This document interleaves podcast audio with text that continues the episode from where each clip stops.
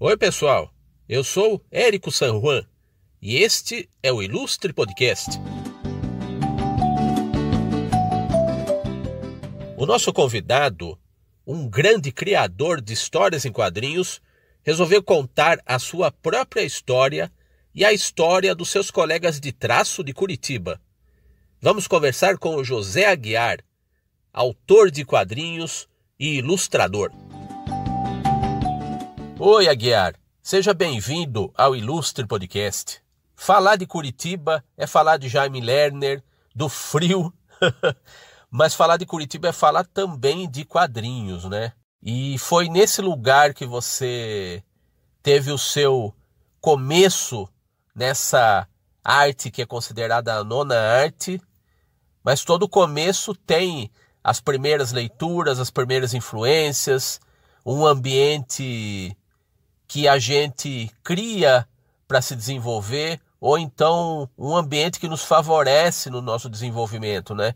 Então conta para a gente o que, que você via, lia, ouvia, sentia, o que, que havia em Curitiba, o que, que havia na sua infância que te levou ao seu caminho que você percorre hoje de artista gráfico e de autor de quadrinhos. Oi, Érico, tudo bom?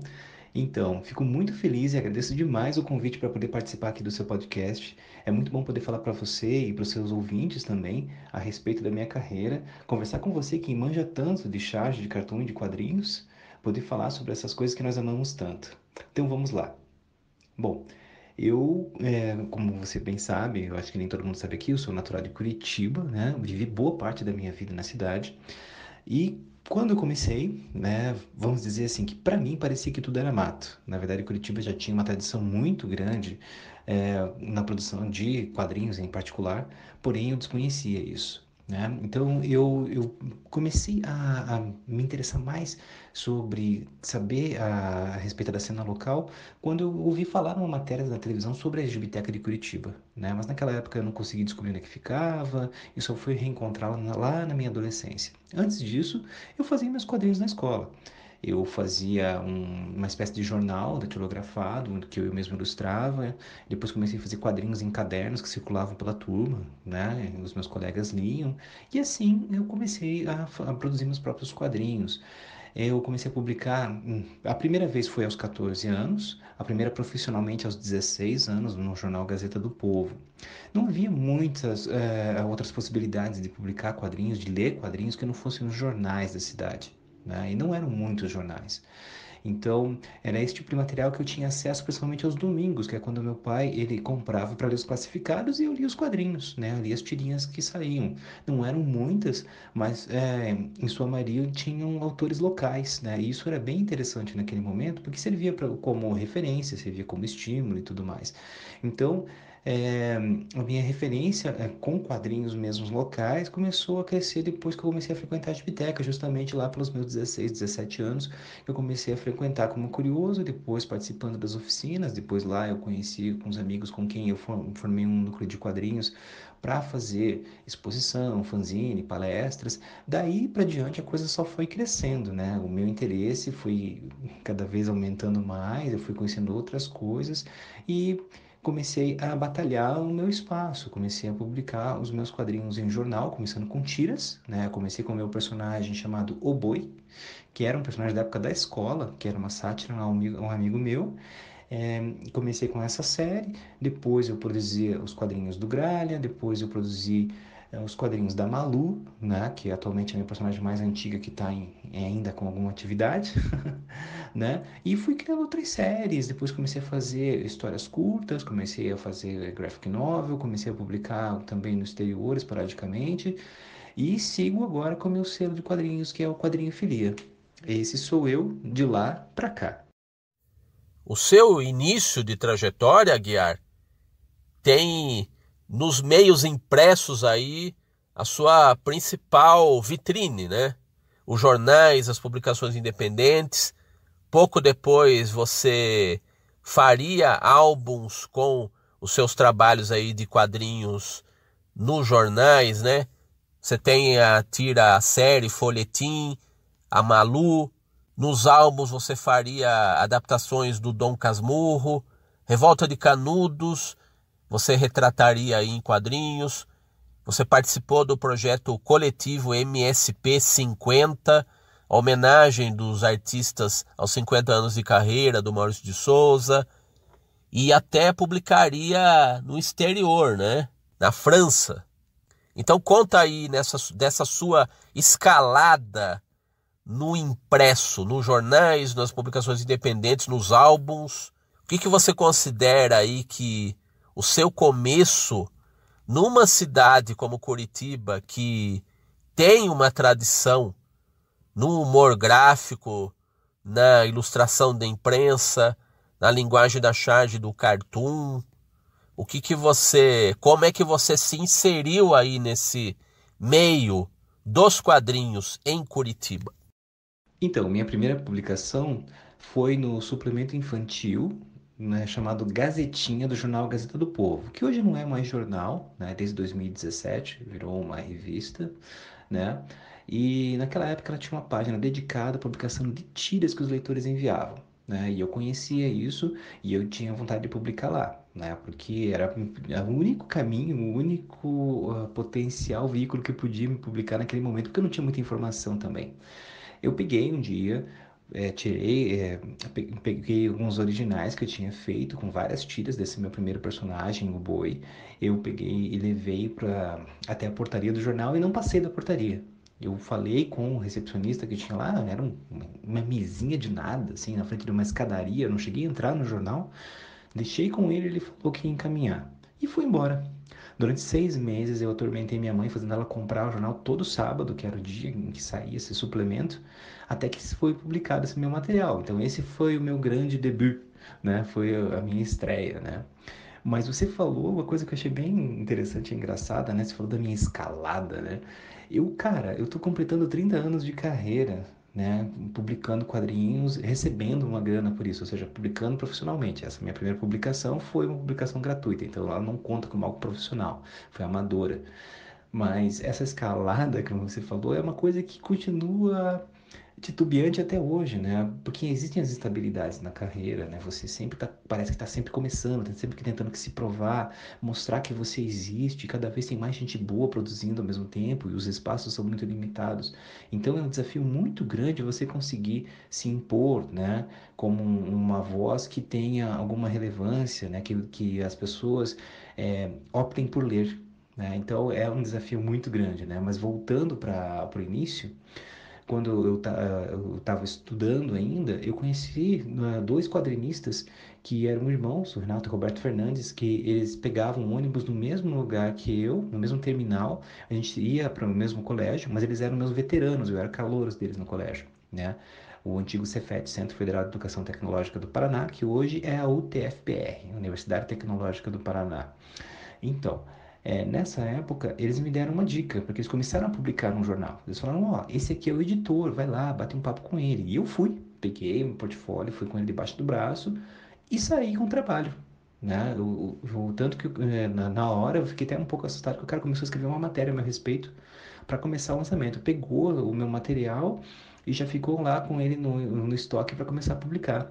Então eu saí de lá já com a promessa de receber uh, meu primeiro salário mínimo, né? Foi mais ou menos como aquela cena do filme O Homem-Aranha de 2002, do Sam Raimi, em que o, o Jonah Jameson, ele não contrata o Peter Parker, né? Ele promete para ele que esse freelance vai ser muito bom. Eu sou um freelance até hoje, né?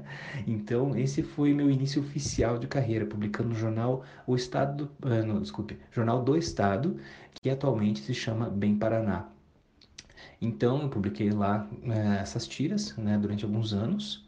Uh, outros quadrinistas começaram a publicar lá também, então foi um momento assim legal que muita gente começou uh, a, a, nova começou a aparecer na, na imprensa local, que, porque como eu tinha falado antes, Curitiba não, não tinha editora, né, naquele momento. A gente está falando de 1991, Né? É, na verdade, Curitiba só tem selos independentes de quadrinhos até hoje, não tem nenhuma editora especializada. Isso que é difere de outros polos produtores de quadrinhos. Né?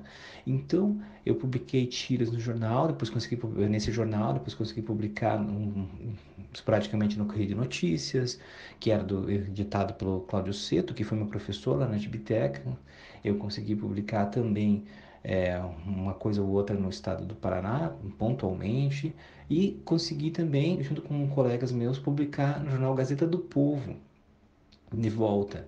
Mas isso em, lá em 97, quando nós começamos a trabalhar na série do super-herói Gralha, né?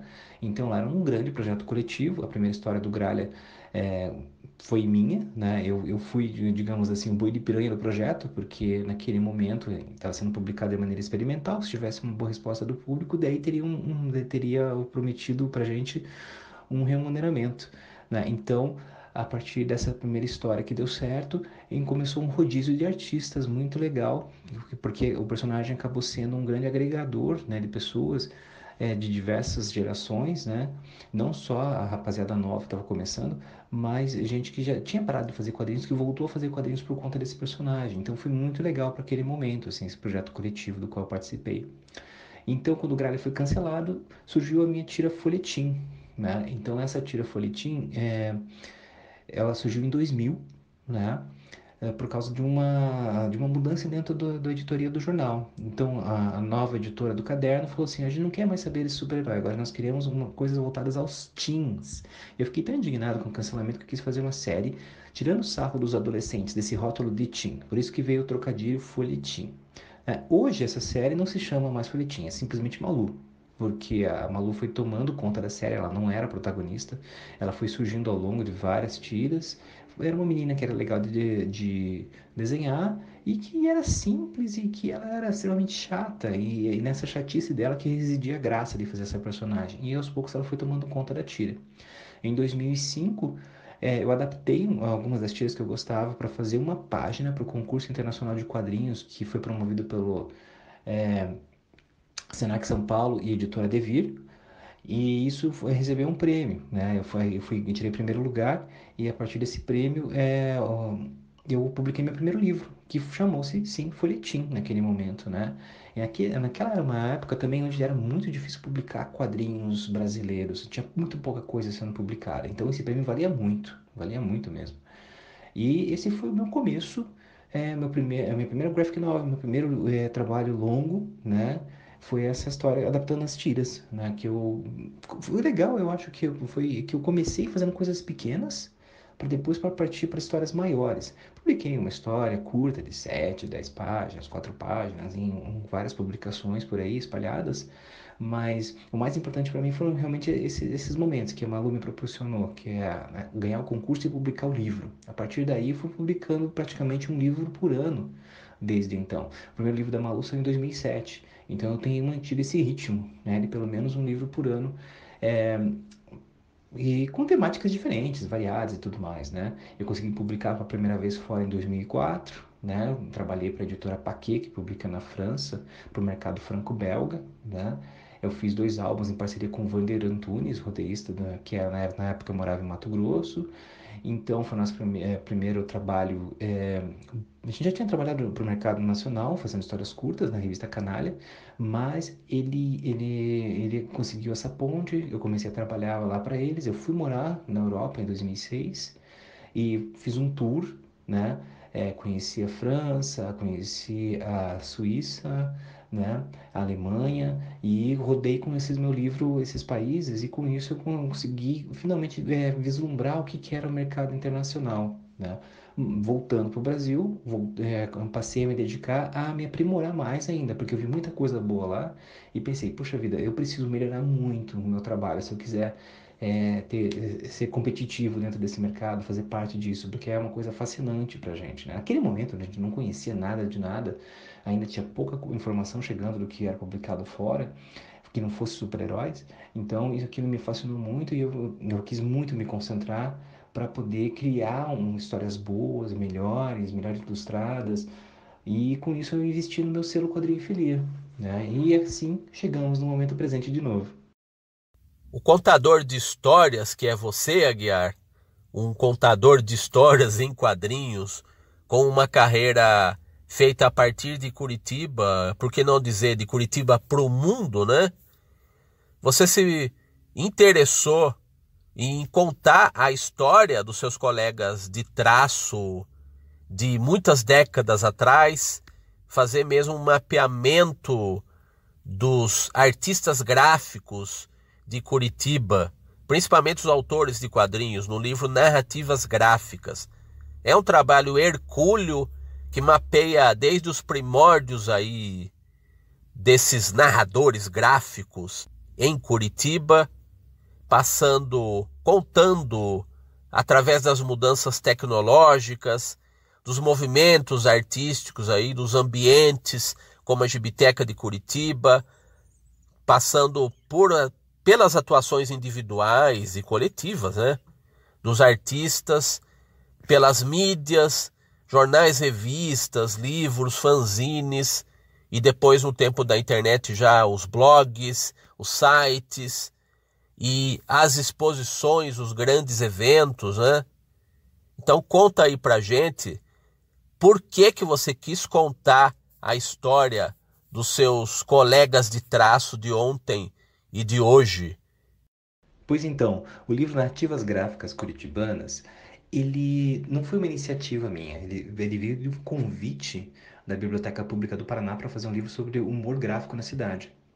Eles falaram para mim que eu podia escolher falar sobre os artistas que eu quisesse, né? Talvez fazer uma seleta, quem sabe uns 10 artistas. Eu pensei, não, vamos aproveitar essa oportunidade e, e, trabalhar com o seguinte: a cidade ela tem muito mais do que humor, né? Nesse seu DNA, né? De narrativas gráficas. Então, uh, eu acho que a cidade não se resume a quadrinhos, não se resume a charge, não se resume a cartoon. Então, eu achei que seria muito legal aproveitar a oportunidade que eles estavam me dando uma liberdade de eu fazer o recorte que eu queria e contar essa história porque até então só haviam duas obras que trabalhavam com esse tema. A primeira dos anos 70, ou seja, estava completamente datada, né? E a segunda, que foi, que foi, publicada um pouquinho depois, né? Foi feita pelo meu colega, o Fulvio Pacheco, coordenador da Gibiteca de Curitiba, mas focada na história da Gibiteca de Curitiba, né?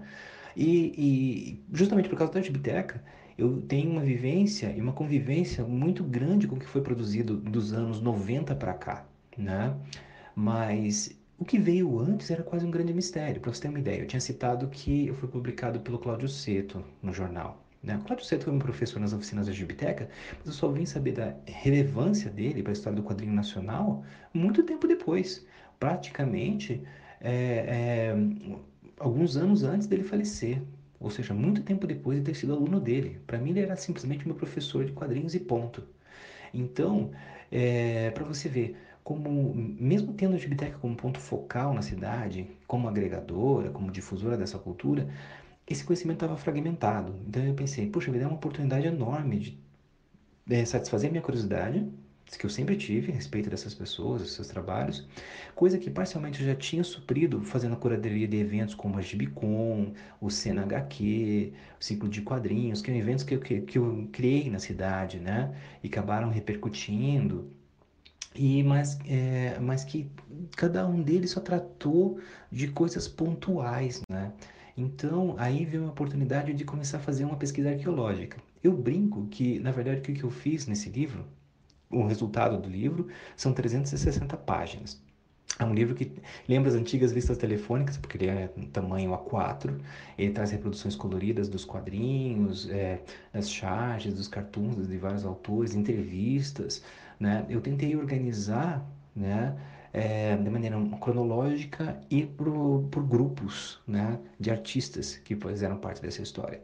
Então, remexendo nessa bagunça que estava é, na história oficial né, dessas três linguagens, é, eu acabei mapeando 210 anos. Né? Então, isso é uma coisa impressionante que a gente não imaginava que fosse encontrar.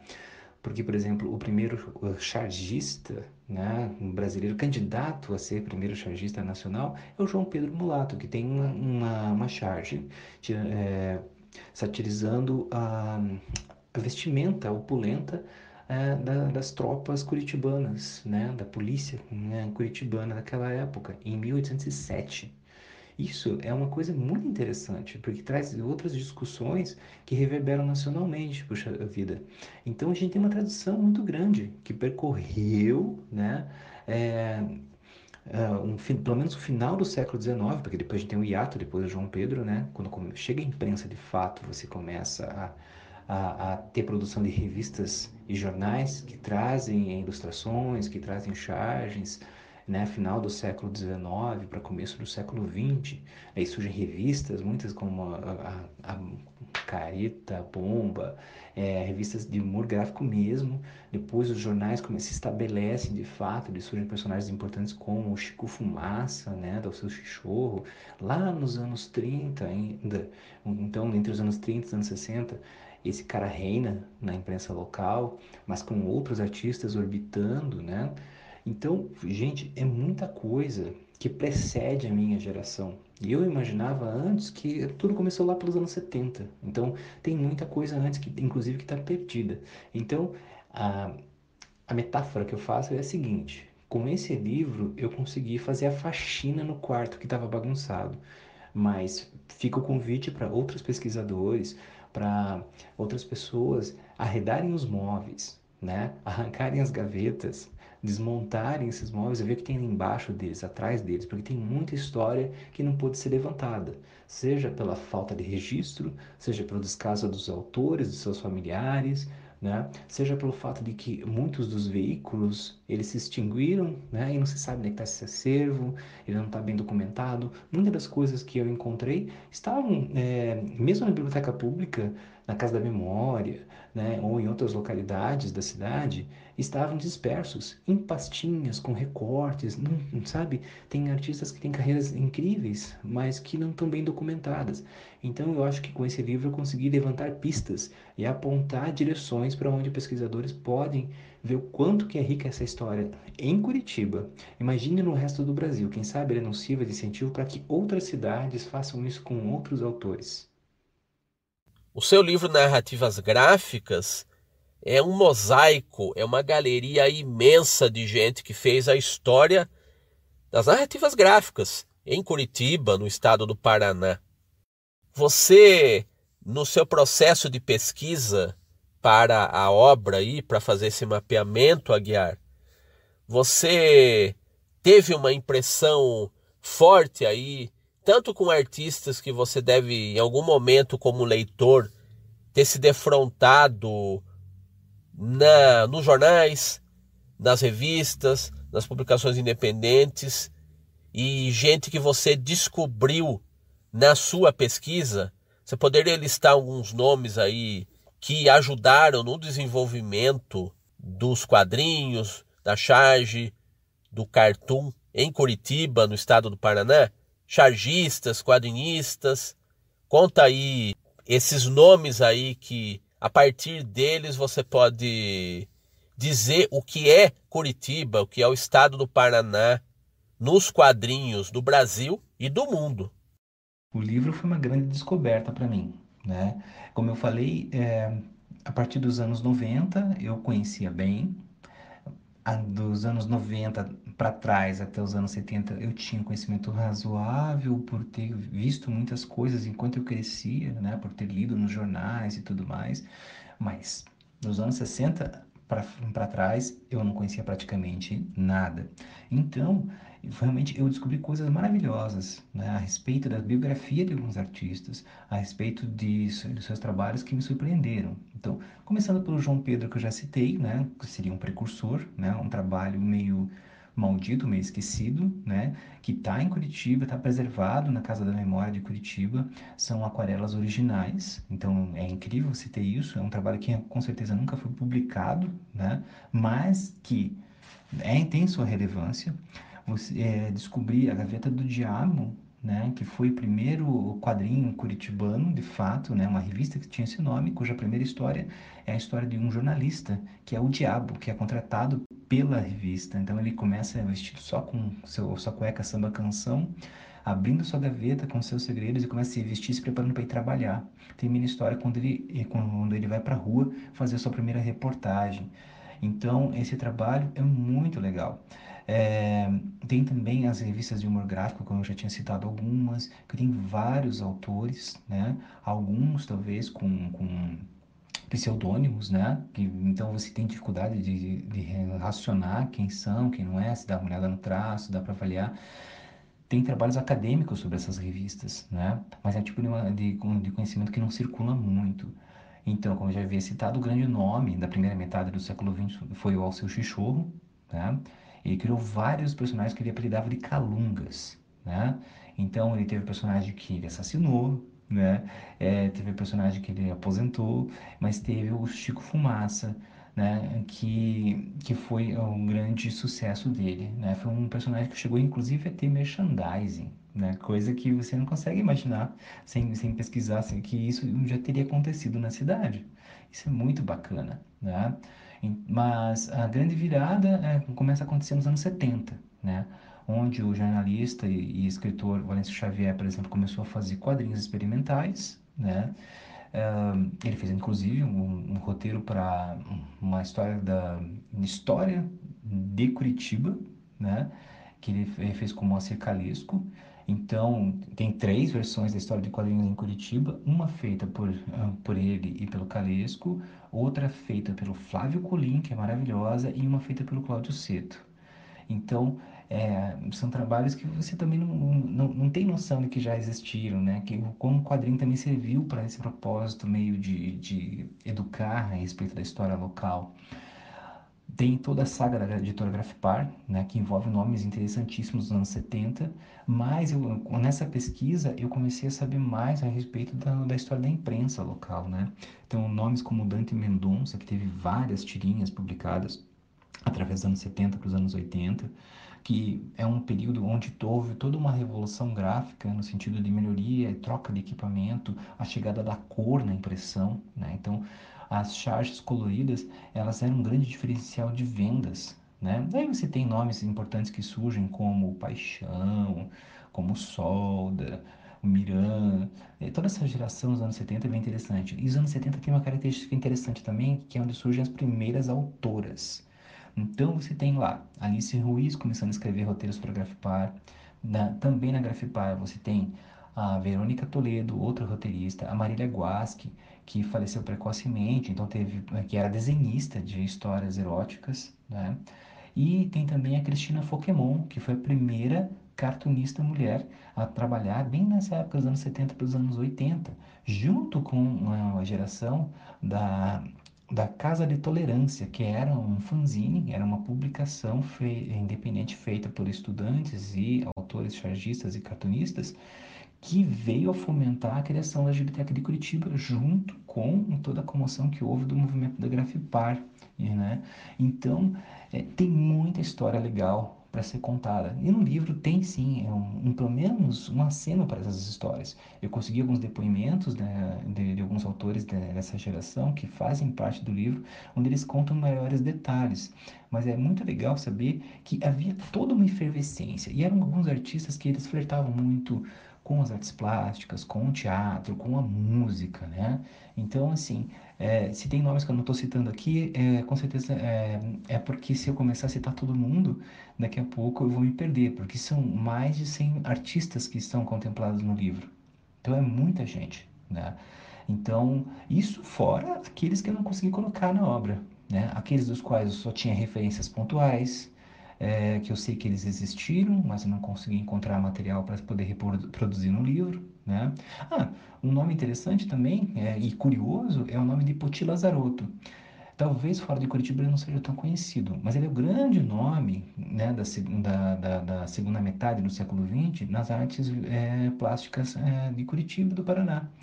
Ele ficou muito famoso por causa dos seus mosaicos, seus murais, que tem espalhados pela cidade toda, né? E ele começou fazendo quadrinhos, tipo eu, aos 14 anos, publicando no jornal um personagem de quadrinho chamado Haroldo, o Homem Relâmpago. Isso em 1938. Então é bem legal você descobrir essas coisas, né? Assim como tem autores que começaram a produzir depois dos seus 60 anos de quadrinhos, né? Ou outros que, que produzem desde os anos 60 até hoje, como tem o Pancho, que publica ainda no, no jornal Plural, né? As suas tirinhas. Ele está lá produzindo desde aquela época. Então é, é, fascinante você ver como tem histórias diferentes, né? Tem histórias, por exemplo, de, de uma autora que os pais queimaram todos os seus originais, então não tem mais nada hoje né? Então, isso é algo apavorante, né? Isso está no livro contado. Assim como tem outras histórias de autoras que... Eu estou falando agora das meninas dos anos 80, né? Que ela não encontrou e não sentiu nenhum problema por ela ter sido uma quadrinista mulher. Ela andou com uma turma legal de autores, o pessoal da Boca Maldita Comics, eu estou me referindo a Tita Blister. Então, tem muita gente com histórias completamente diferentes e diversas ali dentro várias vertentes de quadrinhos, que tem desde os quadrinhos eróticos, desde a, a charge política, até quadrinhos religiosos que estão contemplados ali, porque não sei se você sabe, o Esmilinguido é um personagem que não surgiu nos quadrinhos, mas virou personagem de quadrinhos e é de Curitiba também, criação de outra mulher, a Márcia Razi. Curitiba tem lugares e tem eventos muito importantes aí para os quadrinhos.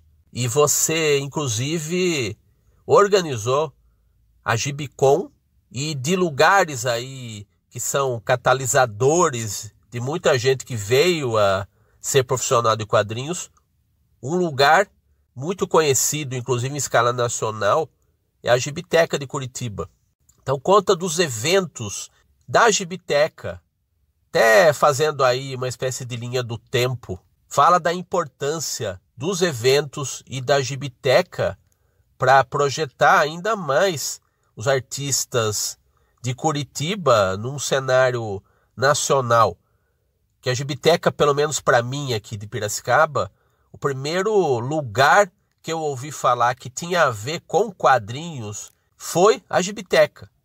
Mais até do que artistas vindos do Paraná, dos quadrinhos. A Gibiteca veio primeiro aí, pelo menos para mim, como uma referência muito forte de Curitiba nos quadrinhos. Então, a geração dos anos 70, ela começou já a fazer seus primeiros salões de humor, né? Inclusive, um pouquinho antes do surgimento do Salão de Piracicaba, foi realizado um salão de humor no Teatro do Paiol, né? Então, no livro eu conto um pouco dessa história. Ele, ele chega a anteceder né, o Salão de Piracicaba, mas ele não se firma, né? Então, nisso ele acabou um pouco esquecido, porque ele foi um evento pontual. Né? Então, uh, já tinha gente produzindo eh, pequenos eventos desde aquele momento. Então, houveram outras iniciativas até os anos 80, mas eram eventos pequenos. Depois que a Biblioteca surge, aí sim começam a, a, começa a haver uma vida, é, como posso dizer, mais ativa e dinâmica com relação às histórias em quadrinhos e a charge o cartoon na cidade. Em 82 é inaugurada a Gibiteca de Curitiba, que é a primeira do mundo. Por que, que ela é a primeira do mundo? Porque ela é o primeiro espaço público concebido na, na, na ideia de que não é apenas uma biblioteca para crianças, ela não é apenas um repositório de livros e gibis antigos, ela é, na verdade, além do lugar de manutenção da memória, também é um fomentador de artistas. Então, ela sempre teve é, cursos de quadrinhos desde que ela foi inaugurada. O primeiro professor foi Flávio Colim, depois foi Cláudio Seto, e foram surgindo outros que deram aulas e workshops é, ao longo dos anos. Né? Eu tive aula com o Luiz G, né? É, eu vi palestras com Laerte, Fernando Gonzalez, isso ainda nos anos 90, sabe? Então eu, eu pude encontrar com alguns titãs, assim, né, nossa tradição gráfica, quando eu era adolescente, frequentando a Gibiteca. Então isso ajudou a fomentar a vontade de ser um artista também. Isso ajudou com que outros fossem incentivados e ajuda até hoje, né? Eu comecei como aluno, me tornei professor lá. Durante mais de 10 anos eu fui professor regular, ainda dou cursos de vez em quando, agora esporadicamente e ajudei a formar outros, outros autores, né? E esses meus é, alunos já são professores, já estão fomentando outra geração. Então é muito legal esse movimento. Né? Isso faz com que Curitiba tenha um coração pulsante, esse centro que é a Gibiteca, do qual irradia muita gente. Lógico, nem todo mundo passa pela Gibiteca né? falando em artes visuais, artes gráficas, quadrinhos, etc. Curitiba é uma cidade mais cosmopolita do que ela mesma imagina porque tem muita gente que vai para lá, né, e acaba enveredando por essas coisas, e tem outras é, que nasceram lá e acabaram sendo influenciadas também. Então, o que acontece? Tem um, um, um caldo muito efervescente nessa cena Tem pessoas com visões de mundo diferentes, com origens diferentes. Então, Curitiba é mais eclética do que ela, ela, ela pensa. Né? Eu acho que isso é muito saudável para esse cenário. Né? Porque daí você não fica naquela coisa bitolada. Que Curitiba é uma cidade meio problemática com relação à sua autoimagem. Eu falo disso no meu livro CWB, que eu publiquei no ano passado. Né? É, porque ela sempre teve essa, essa questão de, de negligenciar um pouco a sua história feminina, sua história negra, sua história índia, em função de querer se, se comparar com uma cidade de primeiro mundo europeia, né? Isso é uma coisa que é, é meio, meio complicado, né? Numa cidade que é, luta entre ser provinciana e ser, é, como posso dizer, cosmopolita. Então eu acho bem interessante isso de que a Gibiteca justamente é um ponto focal onde essas pessoas que vêm de fora se encontram com as pessoas daqui e daí irradia. E a Gibiteca por si só ela irradiou, né? Porque ela se tornou um modelo que se espalhou pelo Brasil todo. Talvez por isso você tenha ouvido falar antes da Gibiteca do que dos artistas daqui. Obviamente você também não ouviu falar dos artistas daqui da cidade. Por quê? Porque não tem uma editora tradicional nessa área de quadrinhos né, é, que seja da cidade. A última grande editora foi a Grafipar, que acabou nos anos 80. Né? Naquela época, sim, Curitiba irradiava quadrinhos para o Brasil todo. Foi um grande sucesso editorial que fracassou por conta de má administração e, obviamente, por causa de problemas políticos e econômicos que o Brasil atravessava. Mas, é, grande parte dessa produção ela é inédita fora da cidade. Eu acho que o, a coisa mais legal do meu livro é poder apresentar para quem é de, não só para quem é da cidade, mas para quem é de fora, é, esses nomes e esses personagens, porque tem muitos personagens que tiveram uma grande produção é, e que são pouco conhecidos fora de quem é mais iniciado. Então, eu acho que ah, a questão da Gibiteca como agregadora de artistas está bem explicada, mas eu acho que a questão dos eventos que partiram dela são, é algo que é muito bacana. É, eu, por exemplo, eu, eu conheci, comecei a frequentar a Gibiteca de verdade, descobri onde ela ficava de verdade, no momento em que aconteceu aquela primeira Bienal de Quadrinhos do Rio, quando ela foi é, para Curitiba. Isso é uma coisa que eu conto no livro também, porque o FIC, Festival Internacional de Quadrinhos de Belo Horizonte, Antes ele flertou de ser realizado em Curitiba. Então ele, digamos, quicou em Curitiba e foi para Belo Horizonte. Porque foi feito esse mega evento na cidade. Então foi uma coisa muito legal. Foi uma semana muito doida para quem era amante de quadrinhos naquele momento. Na cidade andar, pegar, pegar o, o, o ônibus junto com o Menino Maluquinho, junto com o Ziraldo, junto com o Flávio Colim. E você tá lá, né? É, vendo exposição uma atrás da outra espalhadas pela cidade, aquilo foi maravilhoso, impactou minha geração, né? Mas o evento não se fixou na cidade, ele acabou encontrando seu ninho lá em Belo Horizonte e se tornou um mega evento, um grande evento, o principal evento de quadrinhos do Brasil, né? De quadrinhos mesmo, né? Agora não estou falando dos grandes eventos que tem que tem que flerta com outras linguagens, né? Mas focado em quadrinhos é o grande evento e a nossa grande referência, o FIC. E, de, e, depois disso a gente foi tendo a biblioteca sempre fomentando é, grandes exposições, é, fomentando é, grandes encontros, grandes oficinas, coisas que influenciaram muita gente, né? Mas a biblioteca sempre teve problemas, né? Porque ela sempre teve que lutar com essa questão de, por ser um órgão público, ter que se provar enquanto é, órgão que, que realmente falava para a população como um todo, não só para as crianças, porque o estereótipo sempre estava tava ali brigando com a gente. Tanto que ela teve problemas sérios antes dos 18 anos. Ela, a sua sede, que é, que é no prédio Solar do Barão, que é um, é um edifício, é, um edifício antigo, histórico, é, ele entrou em reforma e a biblioteca foi removida durante 18 anos provisoriamente para o prédio menor que a gente chamava carinhosamente de garagem, né? Então, é, a Gibiteca teve que lutar né, para que eu voltasse ao seu lugar. E como é que isso aconteceu? Foi feito um convite para mim né, é, e para mais uma pessoa para criar um evento para comemorar o aniversário da Gibiteca de 30 anos. Por que, que eles queriam fazer isso? Usar esse evento como teste para que se mostrasse se havia demanda ou não para um grande evento de quadrinhos na cidade. E esse evento foi a Gibicon número zero em 2011 que precedeu o aniversário da Gibiteca, que foi comemorado com a Gibicon número 1. Né? Então, ah, isso foi, deu muito certo. Então, eu peguei a experiência que eu tive no exterior, é, com os eventos grandes, como o Festival de Angoulême, os eventos que eu, que eu frequentei na França, no período que eu estive morando fora, né? Isso a gente eh, fez, fez é, parcerias com muitos institutos, espaços culturais da cidade, então a gente invadiu a cidade com o evento, né? Então foi muito legal. É, eu acabei saindo da organização da Gibicon, depois ela se tornou bienal, né? Por causa da pandemia, agora está um pouco paralisado as coisas, né? Como, como, em todo lugar, mas agora Curitiba tem um grande evento de quadrinhos, né? Graças a, em parte a essa iniciativa da qual eu participei. E outros eventos foram surgindo, foram ramificando. Só eu fiz, né? A Gibicon, fiz a CNHQ, fiz a, o ciclo de quadrinhos e outros eventos como o Maltão Ilustrado, tem os traços curitibanos, que ficou um grande evento de, também de referência que tem realizado também anualmente. Então é muito legal, porque muita coisa foi surgindo, né? E foram aparecendo outros eventos geeks e tudo mais, né? Nos moldes da CCXP, mas na escala menor da cidade, obviamente. Então a coisa foi indo, foi indo, foi indo.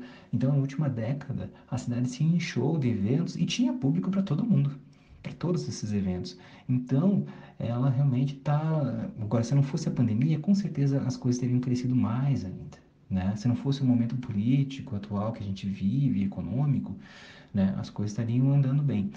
Agora a gente está com o freio de mão puxado, mas eu tenho certeza que assim que tiver oportunidade de volta, né, os eventos eles vão ser muito importantes, até porque na cidade toda, quase toda a cena é independente. Então os eventos são muito importantes para todos nós que fazemos e vivemos de quadrinhos. Qual será o futuro dos quadrinhos? que nos últimos anos, até nas últimas duas décadas aqui no país, tem se desenvolvido muito fortemente, os eventos têm crescido, o número de artistas interessados e os que estão criando quadrinhos aumentou bastante, ao mesmo tempo em que nós vimos a mudança do impresso para o virtual, o foco mudou para o virtual as atenções se voltaram para a internet, os autores usam a internet como uma plataforma para formarem público, para trocarem ideias. Há um trânsito aí de autores, de ideias e de projetos muito grande, né? A partir da internet. Até diferente do seu começo, do meu começo, né? Não havia internet pelo menos com a força que tem nos últimos anos, não havia no tempo que a gente começou. Então, o que, que você considera que será o futuro dos quadrinhos na sua cidade, no país e no mundo? Érico, para ser sincero, o futuro dos quadrinhos depende dos leitores. Nós precisamos que eles nos consumam, que nos leiam e que nos comprem. Porque é isso que dá sentido ao fato de que a gente produz quadrinhos. Quadrinhos feitos só pra gente, pra nossa gaveta, só pra ficar no nosso Instagram, ele não tem serventia, ele precisa dialogar com as pessoas. Quadrinhos sempre foram uma arte de massa. Então a gente precisa que as pessoas é, realmente deem oportunidade para o artista nacional, para o artista local, né? Independente de saber de onde ele vem, na verdade, né? Que eles privilegiem o quê? Boas histórias, histórias é, que falem do presente, que falem de outros tempos, mas que dialoguem com o que nós somos. Então, acho que o mais importante para nós, mais do que a morte do impresso, mais do que a dependência cada vez maior dos veículos via internet, né, que a gente consiga viver disso de uma maneira coerente. Lógico, esse é um grande desafio é, para todo mundo, porque é difícil monetizar a partir de um quadrinho que é difundido numa rede social, né? Mas isso fomenta o que? A venda do livro, de algum produto derivado e tudo mais. E para nós isso é muito importante. Outra coisa que é importante para a manutenção dos quadrinhos são as leis de incentivo. Nos últimos anos, eu me vali leis locais para conseguir viabilizar livros meus que com certeza não teriam sido publicados por editoras tradicionais de quadrinhos no Brasil. Porque é muito difícil você furar o bloqueio das grandes editoras para que você consiga é, ter sua obra publicada. Ainda mais porque é difícil você encontrar uma editora que vá custear o período que você vai trabalhar na produção da obra. Normalmente, você tem que apresentar a obra pronta, né? E vai receber um adiantamento de direitos autorais que com certeza não cobre o tempo que você investiu nesse trabalho, né? Nisso, uma lei de incentivo é muito mais interessante, porque daí você pode criar um projeto coerente com o qual você pode é, realmente poder viver do seu trabalho sem esperar pela venda, que você vai encontrar outros desafios pela frente, a distribuição é um deles. Aí nisso a internet é uma vantagem, né?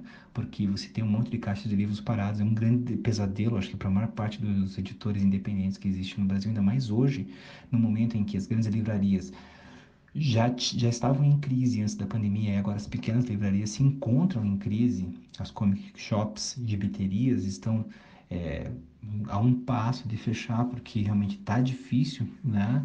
Competir ainda mais com a Amazon, né? Que é, é com seus descontos tornam praticamente inviáveis as produções dos pequenos, né? Então isso isso é algo que a gente ainda vai ter que dosar. Está entrando no olho do furacão, mas acima de tudo não é não vai faltar autor bom, porque a gente amadureceu muito, principalmente na última década. Tem uns roteiristas incríveis, é, homens e mulheres roteiristas e desenhistas maravilhosos produzindo histórias e o que mais me, me toca e me sensibiliza é produzindo histórias sobre o Brasil, sobre, sobre nós mesmos. Nós perdemos a vergonha de, de ser nós mesmos, de, de falar sobre os nossos sentimentos, nossos medos, nossos anseios, nossas aspirações. Isso está no nosso quadrinho, está tão rico como nunca foi antes. Então é um momento maravilhoso que não pode morrer. Para isso, a gente precisa que os leitores deem uma chance de verdade para gente.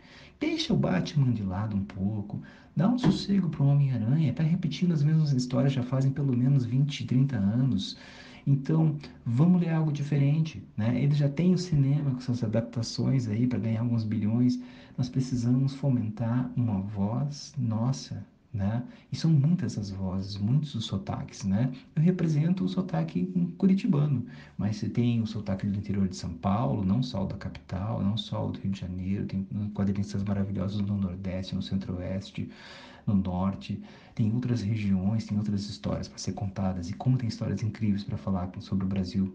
Eu tenho conseguido vender meus quadrinhos para muita gente no Brasil todo, isso para mim é fascinante. Eu, eu saí né, do, do, do, nicho, do conforto que é da minha cidade, das pessoas que conhecem as minhas referências. Eu acho muito legal quando eu faço um livro tipo A Infância do Brasil, Coisa do Leonardo Paredes, ou mesmo o CWB que eu lancei o ano passado, e com isso consigo dialogar com gente em qualquer lugar do Brasil. Isso é fascinante. Por quê? Porque hoje nós somos ecléticos e os nossos leitores também estão ficando, mas nós precisamos de mais, porque hoje infelizmente a gente tem um crescimento horizontal. Temos muitos, muitos autores e nem tantos leitores quanto a gente precisa. Meu caro José Aguiar, queria te agradecer pela gentileza, pela disponibilidade e pela rapidez em atender ao Ilustre Podcast. Muito obrigado aí por se incorporar a esta ilustre galeria aí de convidados.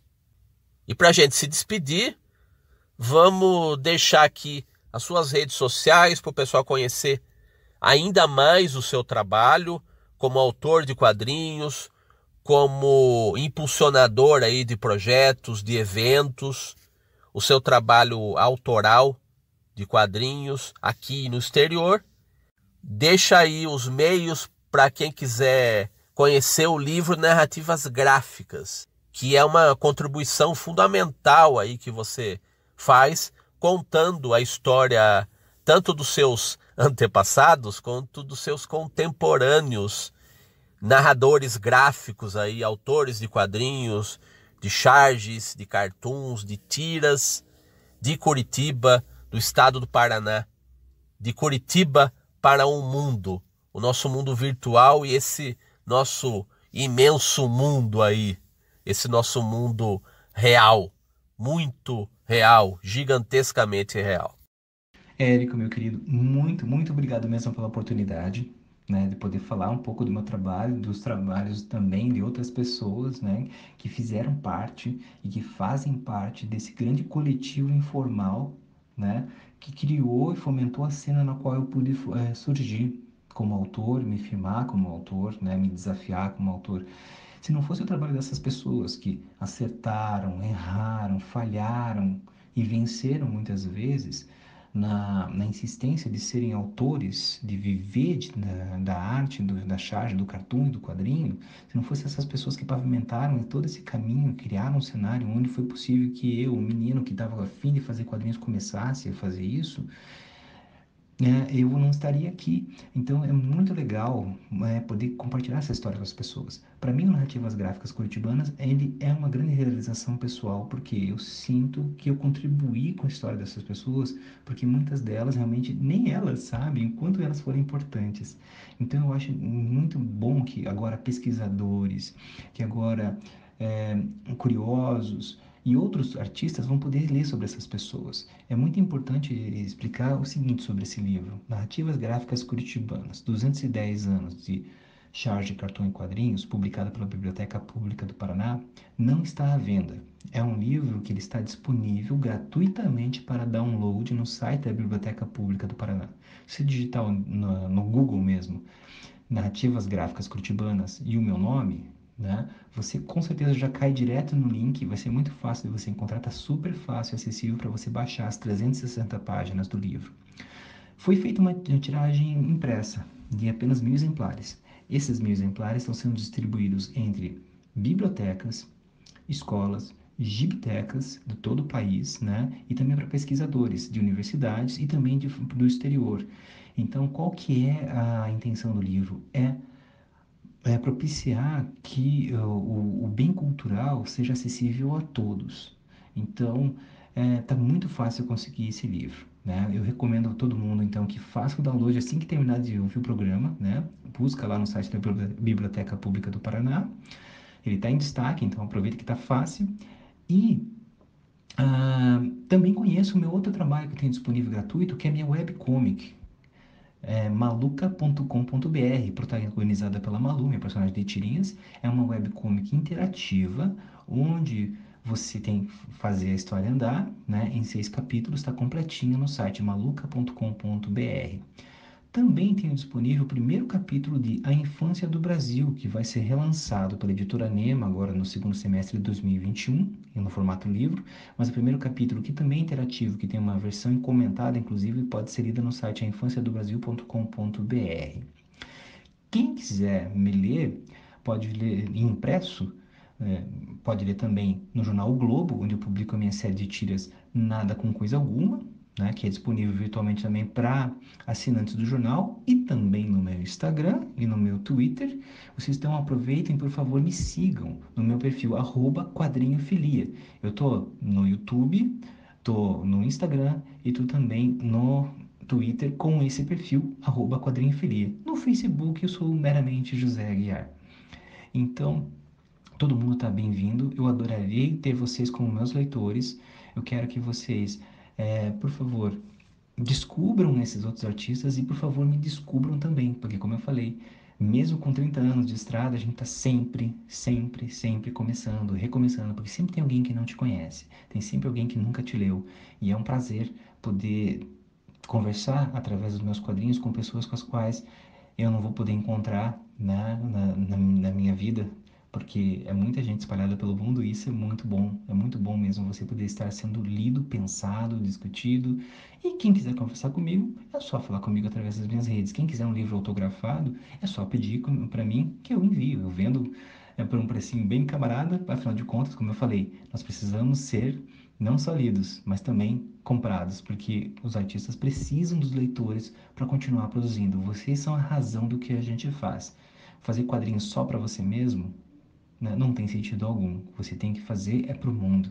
E eu faço questão de que esse mundo seja cada vez maior, mais rico e com muito, muito senso crítico, com muita, muita memória sendo preservada, porque no Brasil de hoje, cada vez mais a manutenção da memória, a manutenção da nossa cultura é uma forma de resistência contra ah, coisas abusivas, contra coisas absurdas que nós temos vivenciado e que nós estamos é, precisando cada vez mais lutar para que elas não sejam o novo normal.